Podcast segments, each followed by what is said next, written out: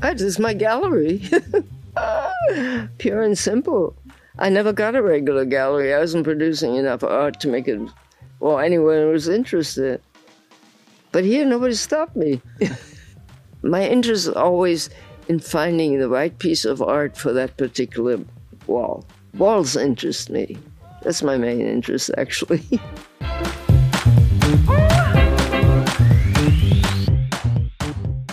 Hi, grüß dich. Guten Abend. Gute Nacht, glaube ich, bei dir, oder? Das ist ja wieder super spät. Ja. Aber du bist jetzt immer wach, habe ich mir sagen lassen. Weil, gratuliere dir von Herzen, du bist jetzt zweifacher Papa. Yes. Ähm, Wahnsinn. Herzlichen Glückwunsch und, und alles, alles Gute. Ich hoffe, hoffe, euch vieren geht's gut. Ja, lieben Dank. Direkt aus dem Kreissaal ins Podcaststudio, Ans Mikro. ans Mikro, So. um dieses Intro aufzunehmen mit dir. Wow, jetzt, jetzt hätte ich sehr viele Fragen, aber ich, ich, ich spare mir das. Ihr, euch geht's wirklich allen Vieren gut, ja? Ja, das war. Ähm, ich, ich, vielleicht erzähle ich diese ganze Anekdote mal, ähm, äh, wie wir vom, von hier in den Kreissaal gekommen sind. Da gibt's ein paar witzige Anekdoten, aber ich, ich bin Meister im Spoilern. Seid ihr gelaufen? Nein, nee, nee, sind nicht gelaufen, aber es, äh, unser Notfallkontakt, jetzt erzähle ich es ja doch, ich wollte es eigentlich spoilern. Unseren, ähm, ich ich erzähle ich erzähl's Euer Notfallkontakt? Ja, Mann. Unser Notfallkontakt war ähm, nicht erreichbar an, an dem Tag, weil wir haben ja noch einen, äh, einen ersten Sohn, drei Jahre alt. Ich muss dazu sagen, ich habe bei dem Notfallkontakt an dem Abend Gin Tonic getrunken. Ach, das war so in der Nacht und der Notfallkontakt war dann Der war dann zu Hause ausgefallen. Der war dann zu Hause, äh, ist dann nach Hause gefahren. Ich habe meine Frau noch gefragt, das Kind kommt doch nicht heute Abend. Und dann hat sie gesagt, nee, nee, auf gar keinen Fall. Wenn sie jetzt dabei wäre, zuhören würde, äh, würde sie das verneinen. Sie, also wir haben uns ein bisschen ähm, einen kleinen Disput darüber, ob sie das gesagt hat oder nicht. Auf jeden Fall haben wir dann getrunken. Ich mit dem Notfallkontakt. Der Notfallkontakt ist um halb drei nach Hause gefahren. Ähm, war ein bisschen angetrunken. Ich habe nur einen getrunken, einen Gin Tonic. Anderthalb Stunden später bin ich geweckt worden, es geht los. Ich natürlich unseren Notfallkontakt angerufen, der nicht drangegangen. Ja, und dann musste man improvisieren. Wir haben dann die Nachbarin, die, wir wohnen in, äh, hier sehr schön, allerdings mit zwei Nachbarn über uns, zum Glück mit zwei sehr netten Nachbarn über uns. Hast du rausgeklingelt? Ja, die habe ich rausgeklingelt, die kam dann runter, bis dann die Schwiegermutter aus Bochum angereist gekommen ist. Und ja, und dann in der Zeit, äh, wir sind nach Ports gefahren, in die Kinderklinik, waren um fünf Uhr dann da. Und zweieinhalb Du Stunden. warst betrunken. Darf ich das sagen im Podcast? Nein, darf ich nicht sagen. Nee, ich war nüchtern. Ähm, zweieinhalb Stunden später kam das Kind. Dann. Boah, Jo. Wahnsinn. Sehr schön. Genau. Grüße an den Notfallkontakt. Ich hoffe, äh, ihm geht's gut und er hat inzwischen bereut, dass er äh, eingeschlafen ist Ja. und nicht mehr euer Freund ist. Nein. Aber so ist es manchmal. Ähm, es gibt auch noch mehr zu feiern, denn wir haben Großes zu verkünden für diesen kleinen, feinen Podcast, den wir seit drei Jahren machen, Olli. Ich kann das noch gar nicht fassen. ja. Wie sagen wir das denn? Wie sagt man denn sowas richtig? Wir sind Teil einer Familie geworden. Oder? Kann man das so sagen? Ach schön, Ähm, ja, so, das ist schön. Ja. Du hast ne, noch ein zweites Kind. Wir haben quasi noch ein zweites Baby jetzt. Also eins mit Mikrofon und eins mit, mit, äh, mit Schnulli. Genau. Und wir haben nämlich Brand 1 als unseren neuen Medienpartner, Mitvermarkter und Netzwerk Familienkreis, in dem wir uns ab sofort als Wunderbar Together aufhalten und freuen uns riesig darüber. Mega, ja. Denn Brand 1, du bist, glaube ich, schon seit langem Fan, Leser. Ja. Ähm, ich finde die, diese ganze Unternehmung total cool. Ich finde, da arbeiten tolle Menschen. Und ähm, ja, besser hätte es eigentlich nicht laufen können. Total. Und ähm, wir waren ja mit vielen möglichen Partnern im Kontakt, aber irgendwie hatte ich da vom, Oh ja. von der ersten Sekunde an das beste Gefühl. Und ähm, auch den Ansatz von denen, äh, eine ganze Podcast-Familie quasi, so eine Community aufzubauen, finde ich klasse. Und irgendwie, also Shoutout an Frank Dahlmann, mit dem wir, und Ja. vor allem an deinen äh, Holger Volland. Genau. Ähm, Genau, von der Dank. Brand 1. Wir freuen uns dabei zu sein und wir haben heute für euch auch eine ganz besondere Episode, denn passend zu Ollis kleinem Lenny heißt er. Ja. Äh, Lenny, schön, dass du da bist. Haben wir heute nicht die jüngste, sondern wir haben die älteste Podcast-Gästin, die wir je hatten. Wow. Die ist genau 96 Jahre älter als Lenny und betreibt mit 96 immer noch gemeinsam mit ihrer Tochter ein Hotel in New York. Und ich konnte sie treffen. Christina hat, also meine Partnerin Christina hat ihre Geschichte in den New York Times gesehen und hat gesagt, das ist ja der Wahnsinn. Eine Frau, die 1927 geboren ist in Berlin, dann den Holocaust überstanden und nach USA ausgewandert und hier als Künstlerin eigentlich ihr Leben völlig umgekrempelt und ein Hotel erschaffen hat und Promis in ihrem Hotel hatte, von Bob Dylan äh, bis hin zu den Rolling Stones und durchgehalten hat in dieser Stadt länger als die meisten. Es gibt fast keine familienbetriebenen Hotels mehr in der Stadt. Und wir haben sie getroffen. Ich habe ein Mikro aufgestellt. Christina saß daneben und ihre Tochter, Rita Paul heißt die Dame, Judy Paul saß auch daneben. Und Rita Paul, das werde ich nie vergessen, 96 Jahre alt, setzt sich mir gegenüber und hat eine fucking Lederjacke an. Ja, ja, das, Lederjacke, das muss man sich immer vorstellen. Eine 96-Jährige mit Lederjacke und sie hat sie besser getragen, als ich das je könnte. Und äh, ich, ich bin so happy, dass wir ähm, sagen können, viel Spaß und viel Freude mit dieser amazing Entrepreneur, Businesswoman und New Yorkerin, coolsten Deutschen, ähm, 96-Jährigen, glaube ich, kann man sagen, Rita Paul.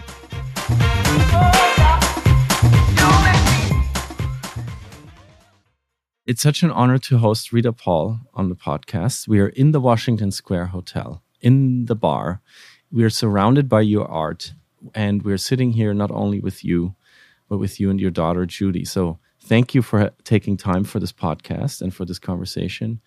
And as we um, are wunderbar together, this is the name of the podcast. My first question is How's your German these days? Practically non existent. I had maybe one month of German schooling. And I went to Switzerland where my aunt was living. And then we moved to Paris.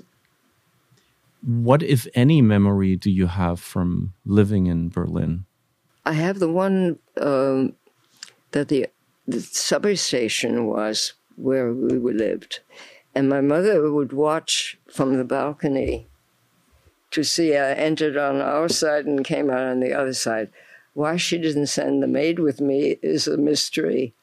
The other funny thing is, she had taken us to um, the big department store, KaDeWe. Kaufhaus des Westens. And I think there was a place to park children with toys and all that, but she didn't park us there. So she brought us up to the toy floor in charge of my brother, who was two and a half years older. Okay? And she went, I don't know where she went. And in two minutes, my brother said, You want to play hide and seek? and he disappeared.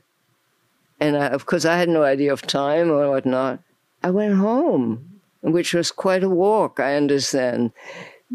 I found my way home, and the maid opened the door, and she went, Oh!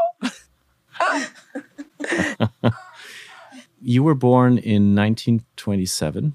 Yes.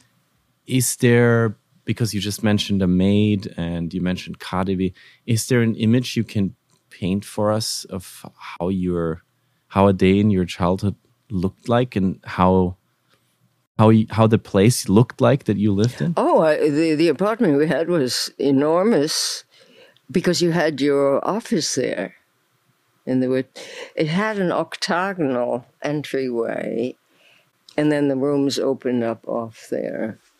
And I remember the maid complaining that the kitchen was so large that it was like cleaning the deck of a ship. well, all hands on deck. and also the there was a um, floor on the top that housed uh, equipment for washing your laundry.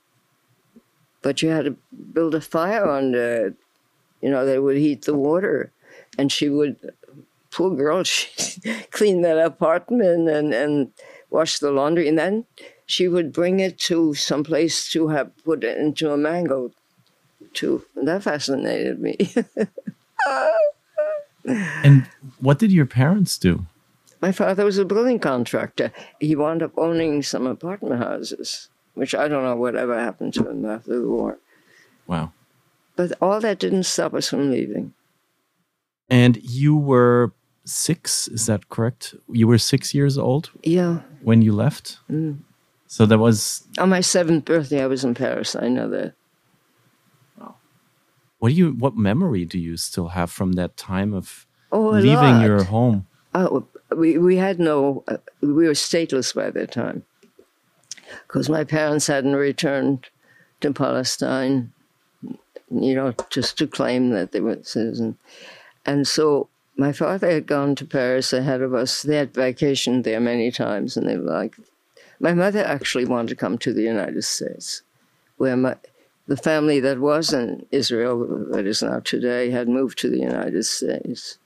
But my father, father's business partner talked him into going to Paris, where life was really hard, very hard for people who had no passports. I mean, to this day, it's one of the, I think, biggest issues that anybody encounters who becomes an immigrant or an immigrant to another country. When you don't have a passport, you're No. you're lost. You're you're nobody. Well, even in school, the principal would discharge the school at three o'clock. And by the way, the girls and boys were separated. And uh, one day, in front of the whole school, she says, "Well, you need to bring this piece of paper, otherwise you can't return to school." To you, Yes, in front of the whole school. And she had it in because she had lost two sons in, in the World War. And because she knew we came from Germany, she didn't realize we weren't German. So she was very angry at anything which was German. Wow. And what else was? You said it was very hard. So what else do you remember that Well, my, my father made you say this? was allowed to employ people, but the refugees weren't allowed to take jobs because that would deprive the French from jobs. And also because we had, oh, I had an uncle living with us for a while. And he wound up in trouble with the police. He was arrested and he sat in jail. And after that, our life was really miserable. We never got an identity card. But if you figure that all what happened later on, that saved us actually, mm. because we we left France. You know, my father left in '38, and I think that's why we were able to come in '40. We came February 26. France fell two months later, and we would have been the first one picked up. So in 40, you landed here. hmm That makes 83 years of America for you. Have you been back to Germany? Yes, but not by choice, actually. um, we did the travel shows, the what is it, the ITB or whatever it is. Oh, yeah. yes, Berlin number of Tourism. Years, We used to do that. Trade show. Mhm. right. That's what brought me back. And then my husband, who had been in the American Army, his unit stopped short of being in Berlin. And he pestered me. He wanted to see Berlin, so we went on a very nice trip where we saw a lot of art and, uh, you know, it was actually very nice. And how would you describe your your feeling today towards Germany when you think of it? I don't think about it.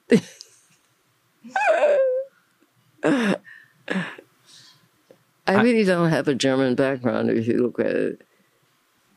My grandmother, you know, who was born there but married a Hungarian, uh, wound up in France with us. Well, she had cancer and was buried in a communal grave. We don't know where she's buried. Yeah.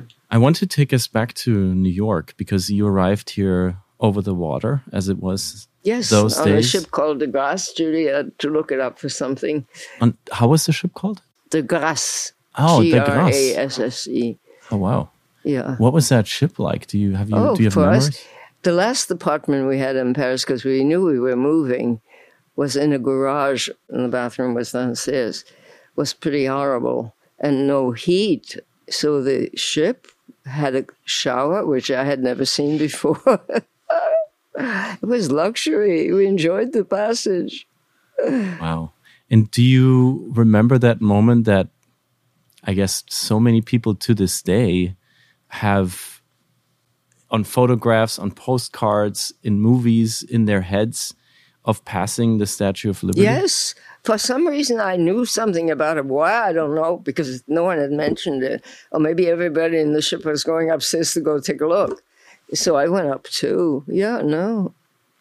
Was there any sort of commotion around you that you remember from that moment of, of coming into the harbor and arriving? No, no. I think, you know, uh, you had to wait till your name was called, and they always, the name was Puchalski in, in, in Europe. The ski was cut off by relatives here.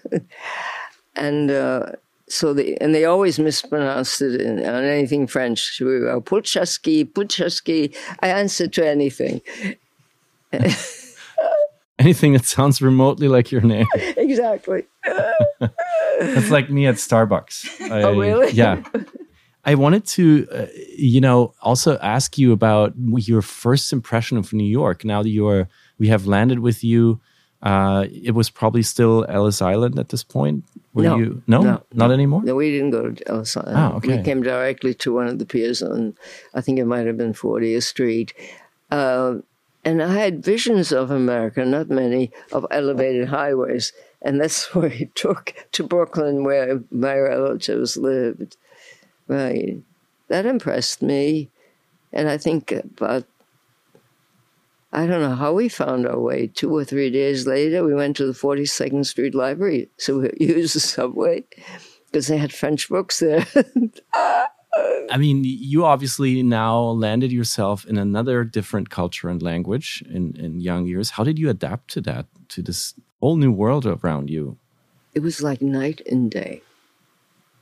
It was really different.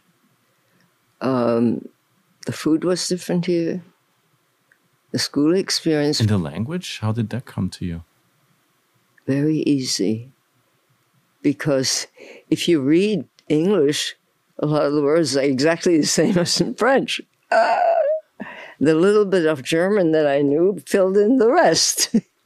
so I think it took maybe three months. Wow. Wish I could say that. Okay. Really? What time? Did you emigrate? Still working on it. it's been 10 years. And still, I meet people and they're like, You're German, right? And I'm like, Ah, damn it. Well, you didn't move to oh. a different country in between. If you had, it would have been easier. Mm. Ah, yeah, that. So they claim that English, you know, is part German. I don't see it. Do you? Yeah, maybe some words, but it's, it's it is very different. The, the grammar, of course, it's totally so simple. Right, comparatively. to German, I heard that. But the amount of you words. Four, ten, four tenses as opposed to three in French.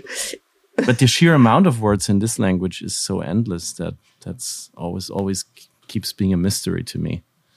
Um, the German language just adds words.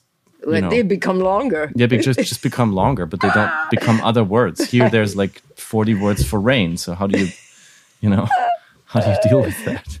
Um, but is there to that to that question? Is there is there any words in German or or even phrases that sort of like are still every in once in a while?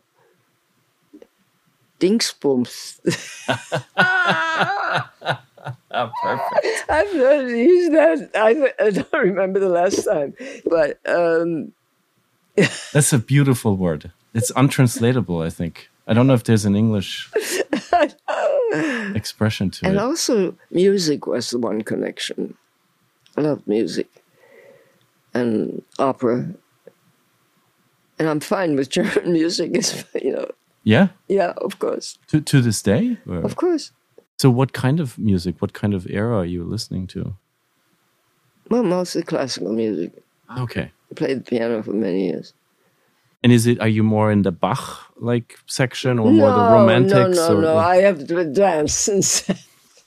ah, okay. Like waltz or mm? like waltzers or no, the whole no. the whole thing. You know, Strauss, Richard Strauss. So we just went to see Rosenkavalier, which was delightful.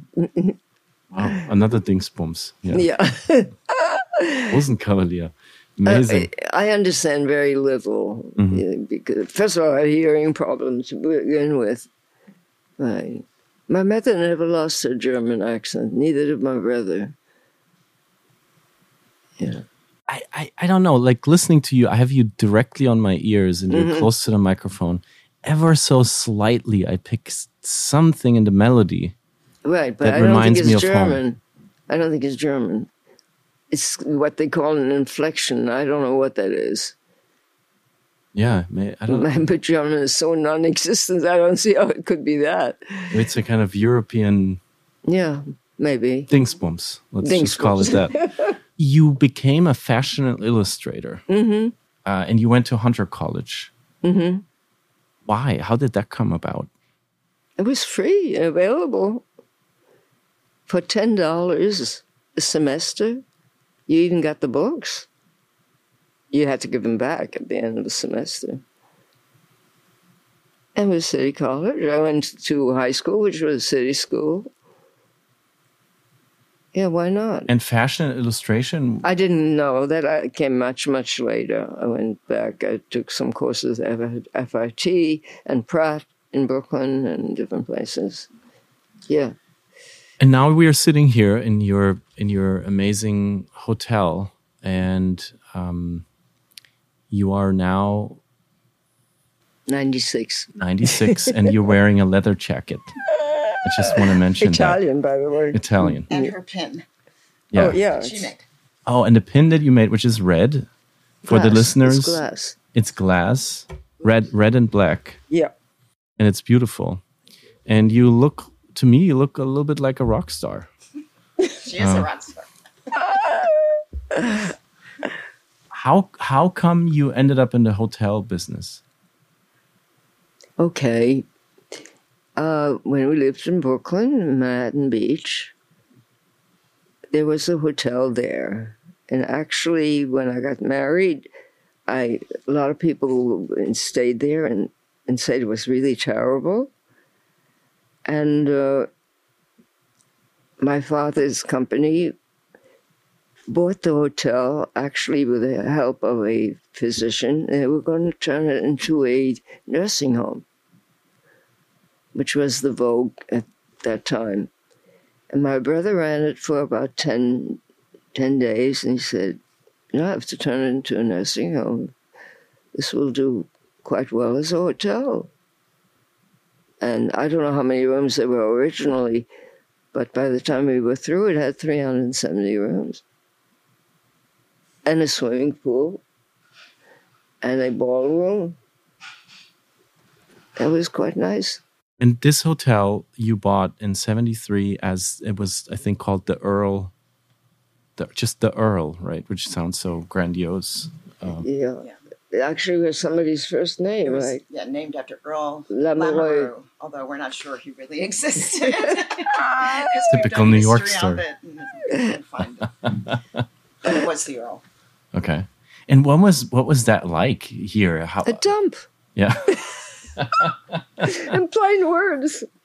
It had, in its own day, I think it was quite nice because we, as a picture show, it it also had a dining room, you know, and I think I think we had some connecting suites. We did find it somewhere, and we found fireplaces later on, all kinds of things.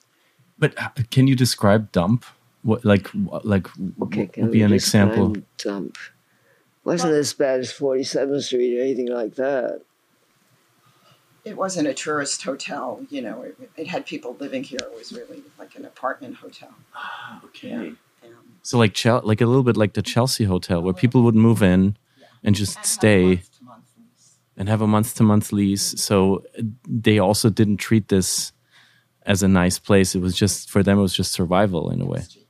It was cheap. Mm-hmm. Place to stay, and the neighborhood was also quite different. Mhm. The, all of New York was. In what sense? In the 70s. In what sense do you remember the neighborhood in the early 70s that is now, of course, when we walk out, this is like posh, this is green, this is clean, this is well taken care of. What was it like in the early 70s here? The park was always beautiful. It always had problems. and even then. Our door, which was glass doors, before we fixed up the lobby, was kicked in at least six times. But the moment we fixed up the lobby, we didn't have that problem anymore. Mm-hmm. Mm-hmm. And I mean, you had a lot of famous people pass through here. Yes. So, what are some of the you know celebrities that you that you rem- remember? Maybe there's even memorable moments. Uh, Well, we you, had Chief, Ju- one of the justices of the Supreme Sandra Court. Day O'Connor. Yes, Same, stayed you here know, once. I think she had some business at NYU, NYU. probably, but uh, she's probably the most famous one, no? Well, Bo Diddley, Bo Diddley. Okay. And he was mm. here because B.B. King had gotten sick, and they were friends, and he had asked Bo to fill in for him. So when Bo found out that we were throwing a party, he goes, "Can I do a set for you?" And we're like, right? I, if I had wanted to plan it, it wouldn't have worked. No. But he happened to be here and played a set in the lobby. Right. And that was He really He something. was a dear friend of the family. He Right. gave my father a statue of himself, and we'd always have breakfast with him. I mean, Wow. And he stories wanted I me. remember. He, He wanted he wanted me to paint his portrait, but we never got together, so it didn't happen. He would bring his own food, by the way. Yeah. He would bring his own food. Okay. What what kind of food was I that? I don't know, turkeys or whatever you brought. I guess he didn't trust anybody. There's also the story of Room 305. Yeah, that's Bob Dylan. Uh, what what do you that Joan Baez and And I'm the wrong one to ask. She's the one to Oh. ask. So um, that's when Bob Dylan and Joan Baez lived together here in room 305. And um, Baez's song, the you know, Diamonds and Rust, that has the crummy hotel over Washington Square. Yes, that is us. And we were hoping one day she'd come and visit and, you know, say how things seem different now. But um, yeah, no, she's, uh, they lived here for a while and uh, we're, there have been many other rock musicians that have stayed here. Um, Oh, have do you? you remember any of these encounters with you know these obviously big egos and divas that Not me. That's Bo right. Diddley, you know, we we had dinner with and whatnot quite often. But the others, no. They would stay, and they usually had favorite rooms, I think, where they wanted to be. And I think they, li- they like to be left alone. Mhm. I don't think they wanted anybody fawn over them. I don't think so. if you were to meet yourself today from back then from the early 70s what would you what would you tell your yourself as a as a starter in the in the hotel business I don't know. I don't think I would have any advice. I think I was just free of my brother's influence and whatnot. you were on your own you were your own businesswoman entrepreneur soloist Well, no, my husband ran the hotel. He was, you know, the financial end of it. But artistically, he had no vision, and he was happy that I had. walking through this hotel you just gave us a little tour when we came in is like i felt like walking through your mind or or a part of it because your ideas are everywhere That is my gallery. Pure and simple. I never got a regular gallery. I wasn't producing enough art to make it, well, anyone was interested. But here, nobody stopped me. even the columns the in, in the in the staircase uh, uh, everywhere is there a piece in the hotel that you're particularly fond of or proud of No, because there's so much of it. Uh, and my interest is always in finding the right piece of art for that particular wall. Walls interest me. That's my main interest, actually. to someone who has never been here and most of our listeners who are listening right now they haven't seen the hotel how would you describe it to someone like a very European hotel. It's about the only thing I could think of. Um, or you have hotels here too, uh, in Washington, everywhere else, where there's a personal touch, where they know who you are. It's it's not a um, a stamped out product. It has an individual feeling. this to me I I think is one of the hardest jobs in manhattan to run a hotel christina my partner and i we write travel guides for tourists who come to the city especially of course, the German speaking ones. And the chapter that is always the most work when we update the guides is the hotel chapter because it seems like nine out of 10 have vanished in those like two, three years that it takes us to update the guide. And it always baffles me as being such a brutal, unforgiving, fast paced industry. What does it mean for you to lead a non chain hotel? This is your own, this is your own business in the middle of Manhattan. Well, you know, it's funny because remember the original travel shows? What's what was the name? Powwows, mm-hmm. right? And each had a desk, which was what something like this, and the back of you was a picture of your front door, and we were next to huge hotel chains. There we go, one hotel, and at these shows we got the same attention. When you went to a trade show or a, Yeah, Oh, okay. yeah. And and uh, uh, before, and I think it's maybe still true, it's all these agencies who sell the rooms, right? Well, third parties at the time. Which Sure. matters. and you were able to be on eye level with the whatevers, the Hiltons, the Marriotts, in a way. Well, we could compete with them on a price basis and give them more, give our clients more. Mm-hmm. And also the location. This location was fantastic.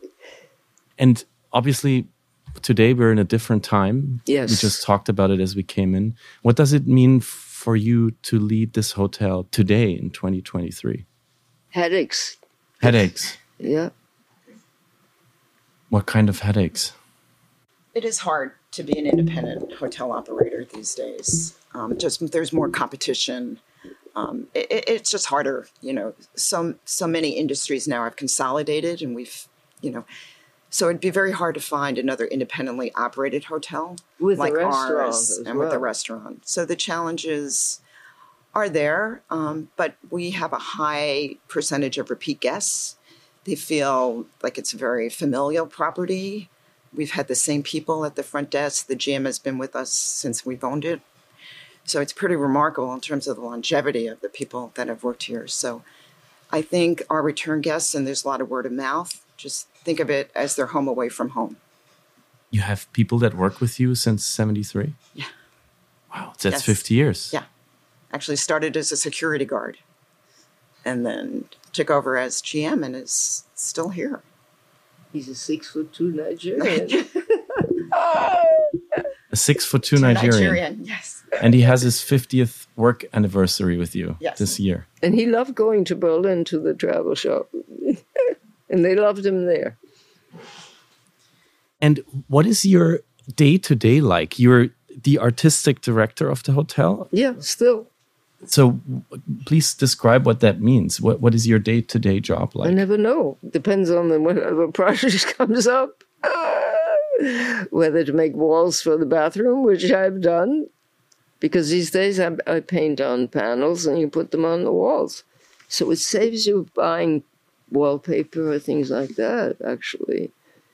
How would you describe the style that you paint? Especially? Eclectic.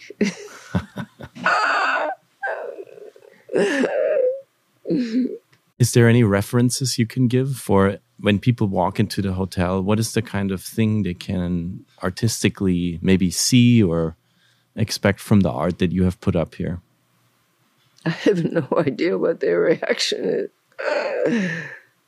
Have you ever had any reactions that you yes, remember? I, I've been in the lobby when uh, some occasionally we had fresh flowers there, and I was changing them, and, and someone was sitting there because the rooms are not that big. There are not too many places where you can sit.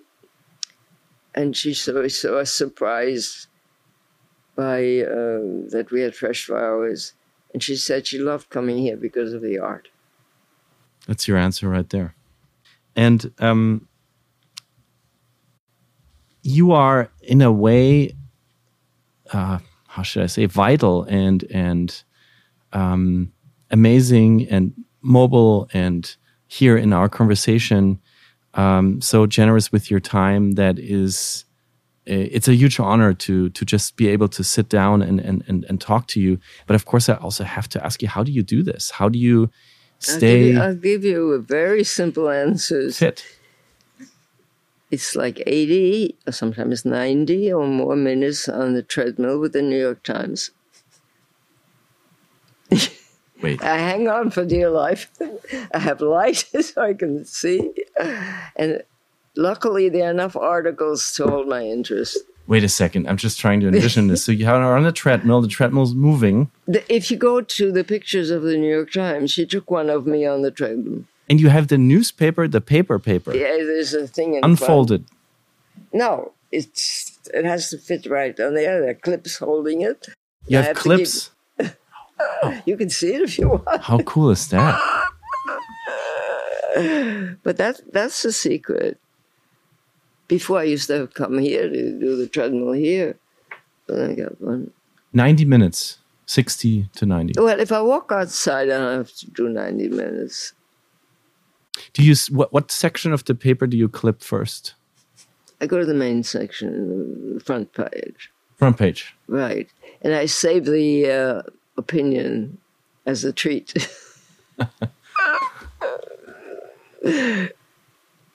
Depending on who's writing it.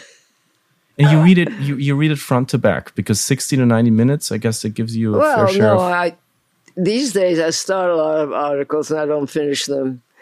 Uh, if then that's what I learned in therapy. Don't waste your time. bores you. Don't waste your time If it bores you, if it bores you. yeah.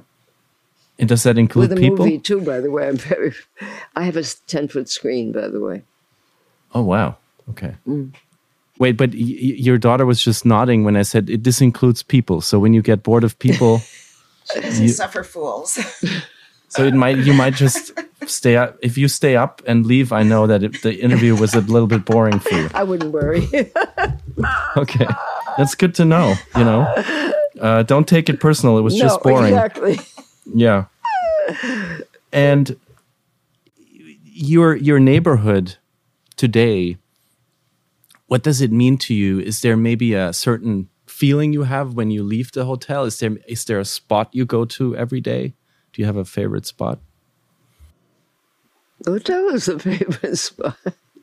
Yeah, do, do you get a coffee from somewhere else, or do you like? Occasionally I eat somewhere else. Why not? But I had to tell you, most of the time the other food doesn't is not as good as here. I would say the park. You love the park. Yeah. Yeah. Although I never sit in it. No, but you the dog run. Yeah, the dog runs. Oh, they are fantastic. You go to the dog run Yeah, without a dog? Without a dog. I had dogs, um, but I'm too old now. But also, yeah, to to watch the dogs is like a show. The cast of characters changes all the time. I am so in love with Washington Square Park. We came here 10 years ago and it's still my favorite park uh, in the city. I don't even know how to describe it. There's so much life Yes. uh, in this park every time. And there's so many people trying out new things and juggling or painting or making music, playing chess. Like it's, it's just incredible. Is, do you have a favorite spot in the park? Do you have a bench or, or the arc? Or Oh God, no. no? No, but the, the trees. You like taking pictures. yes, and oh, the flowers trees, the flowers. I've always loved flowers, although I don't like cleaning up after them now. And uh, to, uh, to to come to the end, I have to ask you about the future because you run a family business now for two generations uh, and more, and you're obviously doing it on a very very high level. You have created something beautiful and unique. What do you think about the future of this place? What is your personal hope or desire, if there is one? I think every person who runs this is entitled to do whatever what they want to do. I've had fun. I've enjoyed every part of it. And my husband and I have created this, and that was a lot of fun. Uh, but then we were done with it. It's okay. I think if you can do something like that in your life, you're lucky. you live outside the hotel today. You you, have your own place. Yeah, a block away a block from away. here, right? Which faces the park. Which faces the park. Yeah, I'm on the second floor, Wow. Amazing. And you also live nearby. Close by, yeah, just Close five by. blocks away. uh, amazing. And may I also ask you, um, when you think about, you know, a- a- as a as a as a final question, maybe um, the future of New York City. Uh, it's been impacted so much by what has happened, and you have been impacted so much by what has happened over the last couple of years here. What do you think about the future of the city? Do you think about it sometimes? Yes, I do very often. You don't know. you really don't know. I mean, things like the pandemic happen. How about the Russian war? I mean, the invasion of the Ukraine. Yeah, it's another f- completely unexpected We're back in the war. But how do you like? What what? How does that feel for you personally? I'd like to help the Ukraine as much as I could. It's very much on our minds, and we still have family in France, and we understand. And also, elections here bother me. Like the abortion thing really bothers me.